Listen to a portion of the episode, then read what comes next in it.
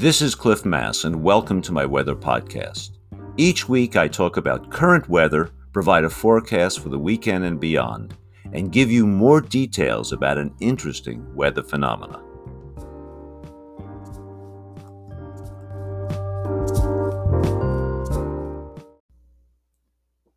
It's Friday, July 23rd, 2021, and let's talk about the weather. Well, how many ways can one say perfect? July 2021 will probably go down in the weather record books as the most perfect weather month in Seattle history, and I'm not exaggerating. No month in Seattle history has offered the combination of consistently sunny skies, clear, smoke free air, lack of rain, and near perfect summer temperatures, with highs in western Washington in the upper 70s and lower 80s, but cooling at night into the 50s for good sleeping. It's warmer in eastern Washington, of course, with daytime temperatures getting up to near 100 degrees most days, and it's has been and will be cooler along the coast, with highs topping out in the lower 70s most days after some morning clouds. This is an extraordinary contrast to our crazy June, which started with an extremely wet period, record breaking wet period in the first half of the month, followed by a record smashing, obliterating heat wave. The key to our meteorological perfection this month has been a persistent large scale atmospheric pattern with a weak upper level trough offshore over the eastern Pacific and a ridge of high pressure centered over the Rockies. This configuration of the atmosphere provides weak onshore flow at low levels, which keeps our temperatures moderate. But with the ridge inland, there is sufficient sinking air aloft to keep our skies generally clear. Now, by the middle of next week, the ridge of high pressure will amplify over the Rockies and will move slightly to the west, which should increase our temperatures into the lower to mid 80s. But there are no worries about a major heat wave. Finally, let me remind you that next Thursday, July 29th, is climatologically the driest time of the year in western Washington, and particularly Seattle. An ideal day to plan a wedding or to schedule an outside party. I hope you enjoy the weather during the next week. It should be spectacular. Weather doesn't end with the forecast. Now let's talk about the special weather topic of the week. In this podcast, I'm going to talk about how wildfire smoke moves around the atmosphere. Now, as we enter wildfire season, it is interesting and important to understand the meteorology of how wildfire smoke moves around in the atmosphere. What controls smoke movement? Why does smoke sometimes stay aloft, never reaching the surface? And how does the daily cycle of heating at the surface change how smoke moves up and down? All of these questions will be answered in this podcast. During the past week, we have seen a particularly dramatic example of smoke movement from wildfires, as smoke from these fires along the West Coast, from BC to California, have moved across the entire continent causing poor air quality over the northeast United States. It was really quite bad there. You could barely see the Statue of Liberty, and air quality was hazardous for vulnerable people. Now, careful analysis of the 3D paths of air, this is called trajectories, reveals that in this case, in this case, smoke rose from near the surface here in the western part of the United States and BC it rose to roughly 5,000 to 15,000 feet, and then caught a ride in the faster moving winds aloft that were directed roughly from west to east. So the smoke went up, got into the freight train aloft, moved across the country, and then was mixed down to the surface over the eastern United States. Uh, ironically, because the winds aloft are generally westerly from west to east these days, uh, major West Coast cities from Vancouver to Seattle to Portland to Los Angeles and San Diego have been relatively smoke free. Looking outside now, and the sky is, is just a beautiful blue. Well, let me give you a little bit about wildfire smoke and how it moves around. Now, wildfires produce substantial heat. Now, that causes air and thus the smoke that's associated, associated with the fire to rise, and it can rise from the surface well into the atmosphere.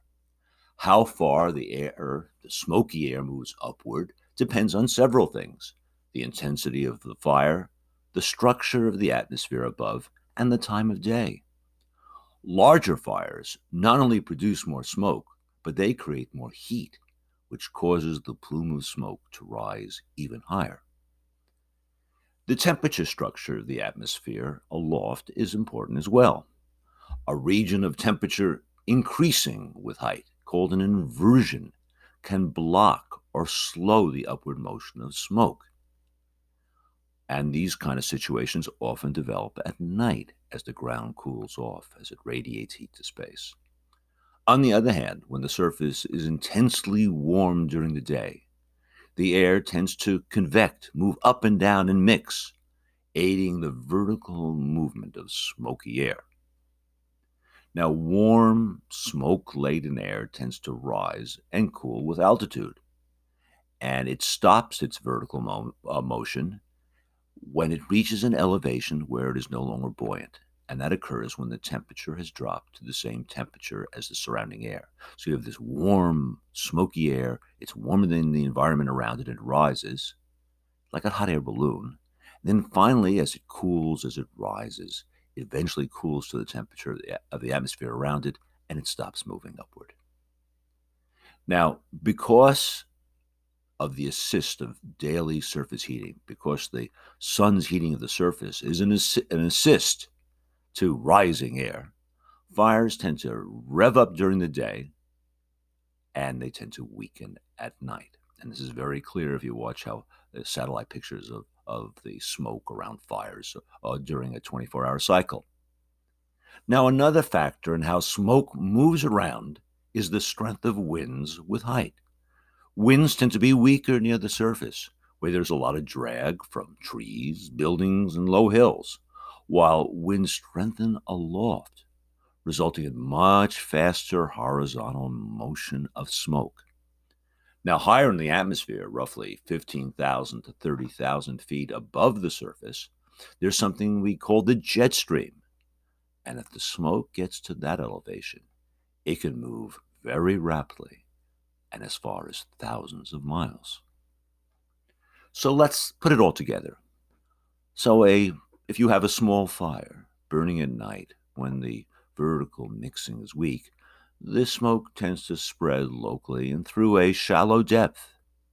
But during the day, when the surface gets heated by the sun, fires tend to be enhanced and inject smoke deep into the atmosphere, where it can catch up to the strong winds or get entrained in the strong winds and can travel long distance. Watch an animation of weather satellite imagery this kind of daily cycle is very, very obvious. Now, smoke from fires at a distance away can rise to moderate altitudes or even high altitudes and then spread out and move horizontally. But frequently, this kind of smoke from fires far away tends to stay aloft and doesn't come down to the surface. And in those situations, air quality at the surface can remain quite good even though there is even though there's smoke aloft. Now this happens to us all the time here in Washington state. Smoke from fires in central and northern BC or northern California can reach our area, but this smoke often remains 10 to 30,000 feet above the surface. We may get hazy skies and a red sun, but our air quality stays good. Now, when the fires are closer, the smoke layer, you know, will will will be there, um, and we can sometimes have smoke reaching the surface. So that's what happens if we have a closer fire, maybe getting into Oregon. Um, we can have smoke in a layer, maybe not as high a layer as the distance fires. And sometimes this smoke can reach the surface. When surface heating causes the atmosphere to mix, and the atmosphere mixes through deeper and deeper layers as, the surface gets heated. And finally, when the surface heating gets high enough to hit that smoke layer aloft, it can bring some of the smoke down to the surface, and air quality degrades rapidly. We've seen this several times during the last several last few summers. Air quality in the morning could be good, but then as the surface mixing gets some of that smoke aloft, it brings it down to the surface, and air quality gets worse later in the day. Now, to get the absolute worst air quality from wild, wildfire smoke, one either needs the fire to be very close or a way to get the smoke down to the surface very effectively. Here in the Seattle metropolitan area, the worst smoke happens when wildfires are over the Northeast Cascades, just on the other side of the Cascade Crest. If there is northeasterly flow, the air is forced down the western slopes of the Cascades, and that is like a conduit of smoke down to low levels into populated areas. A similar effect occurred last September in western Oregon. And in this case, it was from fires that was on the western side, and the downslope flow moved intense levels of smoke down into the Willamette Valley and Portland, and eventually some of that air got up to us. Finally, let me give you some good news. The weather forecast for the next week suggests that our, our region will remain under moderate westerly from the west airflow, so that the air quality should remain good because the fires will put, be putting up smoke east of the Cascade Crest, but it'll be blown away from the populated areas on the west side of the region.